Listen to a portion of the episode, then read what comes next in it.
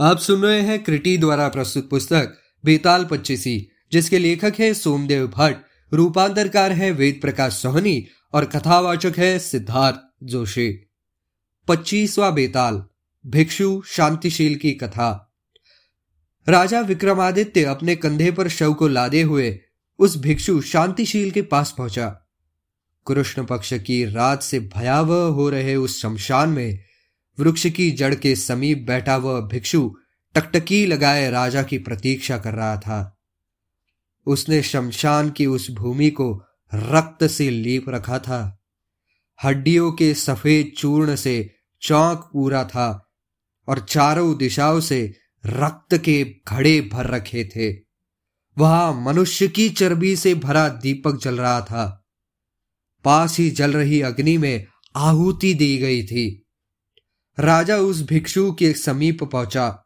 शव लेकर आए राजा को जैसे ही उस भिक्षु ने देखा, वह प्रसन्न होकर उठ खड़ा हुआ और राजा की प्रशंसा करता हुआ बोला, महाराज, आपने मुझ पर दुष्कर अनुग्रह किया है। वे लोग, जो आपको समस्त राजाओं में श्रेष्ठ कहते हैं, वह उचित ही है, क्योंकि एक आप ही हैं, जो अपनी चिंता छोड़कर परोपकार कर सकते हैं।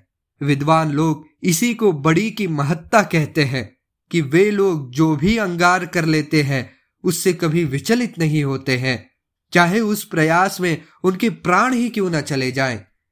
ऐसा कहते हुए उस श्रमण ने जो यह समझ रहा था कि उसका कार्य पूर्ण हो गया, राजा के कंधे से शव को उतार लिया तत्पश्चात उसने शव को स्नान कराया, उसके शरीर पर लेप किया, माला पहनाई और फिर उसे पूरे हुए चौक में रख दिया। फिर उसने अपने शरीर पर भस्म लगाई, केश का यज्ञोपवीत धारण कर लिया और शवाच्छादन यानी कि मुर्दे को ओढ़ाया जाने वाला कफन, उसको पहन लिया और कुछ देर के लिए ध्यानस्थ हो गया। उस भिक्षु ने मंत्र बल से उसका श्रेष्ठ बेताल का आह्वान किया। मनुष्य के शरीर में प्रविष्ट करने के बाद वह क्रम से उसकी पूजा करने लगा। भिक्षु ने मनुष्य की खोपड़ी से उसको अर्घ्य दिया। मनुष्य के दांतों के ही फूल चढ़ाए और सुगंधित लेप किया। उसने मनुष्य की आँखों का धूप दिया और मांस की बलि दी। इस तरह पूजा समाप्त करके उसके पास ही खड़े राजा से कहा, महाराज, यहाँ मंत्रियों के अधिष्ठाता पधार रहे हैं। तुम भूमि पर लेटकर इन्हें साष्टांग प्रणाम करो। इससे वे वरदाई देव तुम्हें तुम्हारा मनचाहा वर दे देंगे। यह सुनते ही राजा को बेताल द्वारा कहे गए शब्दों की याद हो गई। तब उसने भिक्षु से कहा, भगवान, मैं ऐसा करना नहीं जानता। अतः पहले आप प्रणाम करके मुझे दिखला दे, तब मैं वैसा ही करूँगा इसके बाद वह भिक्षु प्रणाम का ढंग बतलाने के लिए जो ही भूमि पर झुका, राजा विक्रमादित्य ने तलवार से तुरंत ही उसका सर काट डाला। राजा ने उसका सीना फाड़कर उसका हृदय कमल भी निकाल दिया और सिर और हृदय कमल बेताल को अर्पित कर दिया। शमशान के भूत प्रेतों ने प्रसन्न होकर राजा को साधुवाद दिया। संतुष्ट होकर बेताल ने भी मनुष्य शरीर के अंदर से कहा, राजन, यह भिक्षु विद्याधरों के जिस इंद्र पद की कामना करता था, वह अब भूमि साम्राज्य का भोग कर लेने के बाद तुम्हें प्राप्त होगा। मेरे द्वारा बहुत कष्ट तुम्हें उठाना पड़ा है। अतः तुम अभिष्ट वर मांगो।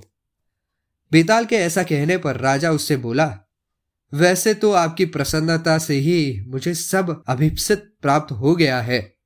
तथापि योगेश्वर, आपका वचन अमोघ है, इसलिए इतना ही माँगता हूँ कि अनेक कथाओं के मनोरम आरंभ से चौबीस और यह अंतिम पच्चीसवीं कथा। ये सभी समूचे विश्व में प्रसिद्ध हो और सदैव ही आदरणीय हो। राजा की इस याचना के बाद बेताल ने उससे कहा, हे राजन, ऐसा ही होगा। किंतु इससे अधिक मैं जो कुछ चाहता हूँ, तुम उसे सुनो। पहले की जो चौबीस कथाएँ हैं और अंतिम पच्चीसवीं कथा, यह सारी कथावली संसार में बेताल पच्चीसी के नाम से प्रसिद्ध होगी। लोग इनका आदर करेंगे और कल्याणदायिनी भी होगी।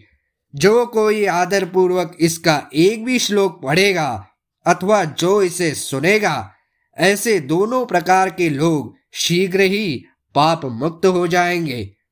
जहाँ जहाँ भी ये कथाएँ पढ़ी सुनी जाएँगी, वहाँ यक्ष, बेताल, डाकिनी राक्षस आदि का प्रभाव नहीं पड़ेगा। इतना कहकर बेताल उस मनुष्य शरीर से निकलकर योग माया के द्वारा अपने अभिस्थित लोक को चला गया। तत्पश्चात भगवान शिव, जो राजा से प्रसन्न हुए थे, देवता उस सहित वहाँ साक्षात प्रकट हो गए। उन्होंने राजा विक्रमादित्य को प्रणाम करते हुए आदेश दिया, वत्स, तुम धन्य ही हो कि तुमने इस धूर्त तपस्वी को मार डाला।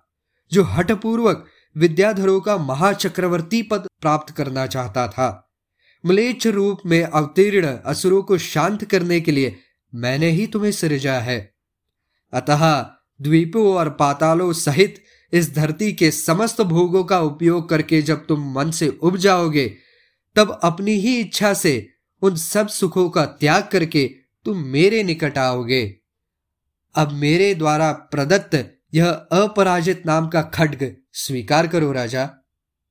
इसकी कृपा से तुम वह सब सुख प्राप्त करोगे जो मैंने तुम्हें बताए हैं। यह कहकर भगवान शिव ने वह खड्ग राजा को दे दिया और वचन रूपी पुष्पों से पूजित होकर वे अंतर ध्यान हो गए। अब तक रात बीत चुकी थी, सवेरा हो गया था। राजा ने देखा कि सारे कार्य समाप्त हो चुके हैं। अतः वह अपने नगर को लौट गया। क्रमशः प्रजाजनों को जब उस रात की घटनाएँ मालूम हुई, तब उन्होंने राजा का सम्मान किया और महोत्सव मनाया। वह सारा दिन स्नान, दान, शिवार्चना नाच गान और गाजे बाजे में बीत गया। कुछ ही समय में भगवान शिव के उस खड्ग के प्रभाव से राजा विक्रमादित्य ने द्वीपों एवं रसातलों सहित इस धरती पर निष्कंटक राज किया। तत्पश्चात भगवान शिव की आज्ञा से विद्याधरों का महान स्वामित्व प्राप्त किया। राजा विक्रमादित्य ने बहुत दिनों तक विद्याधरों के राजा के रूप में सुखभोग प्राप्त किया और अंत में वह भगवत स्वरूप को प्राप्त हुआ। बेताल पच्चीसी। लेखक सोमदेव भट्ट। रूपांतरकार वेद प्रकाश सोहनी। कथावाचक सिद्धार्थ जोशी। धन्यवाद। जोशी। धन्यवाद। जोशी, धन्यवाद। कथावाचक सिद्धार्थ जोशी, धन्यवाद।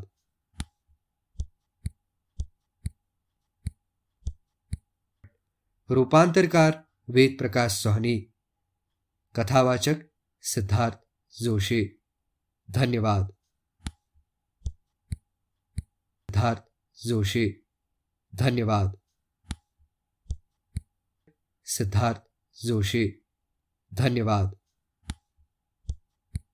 सिद्धार्थ जोशी। धन्यवाद।